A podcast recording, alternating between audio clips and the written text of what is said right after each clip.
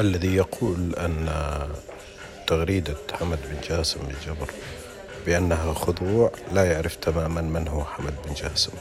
المراوغة والكذب والتزوير في الحقائق وإبعاث رسائل الهدف منها آه، إحداث خلط لدى المراقب السياسي وأيضا استعمالها داخليا وخارجيا. لذا لا نستطيع أن نقول أن تغريدة حمد بن جاسم خضوع بل على العكس من ذلك نراها تلاعب والهدف منها آه، هو كسب آه، نقاط الداخل الرأي العام.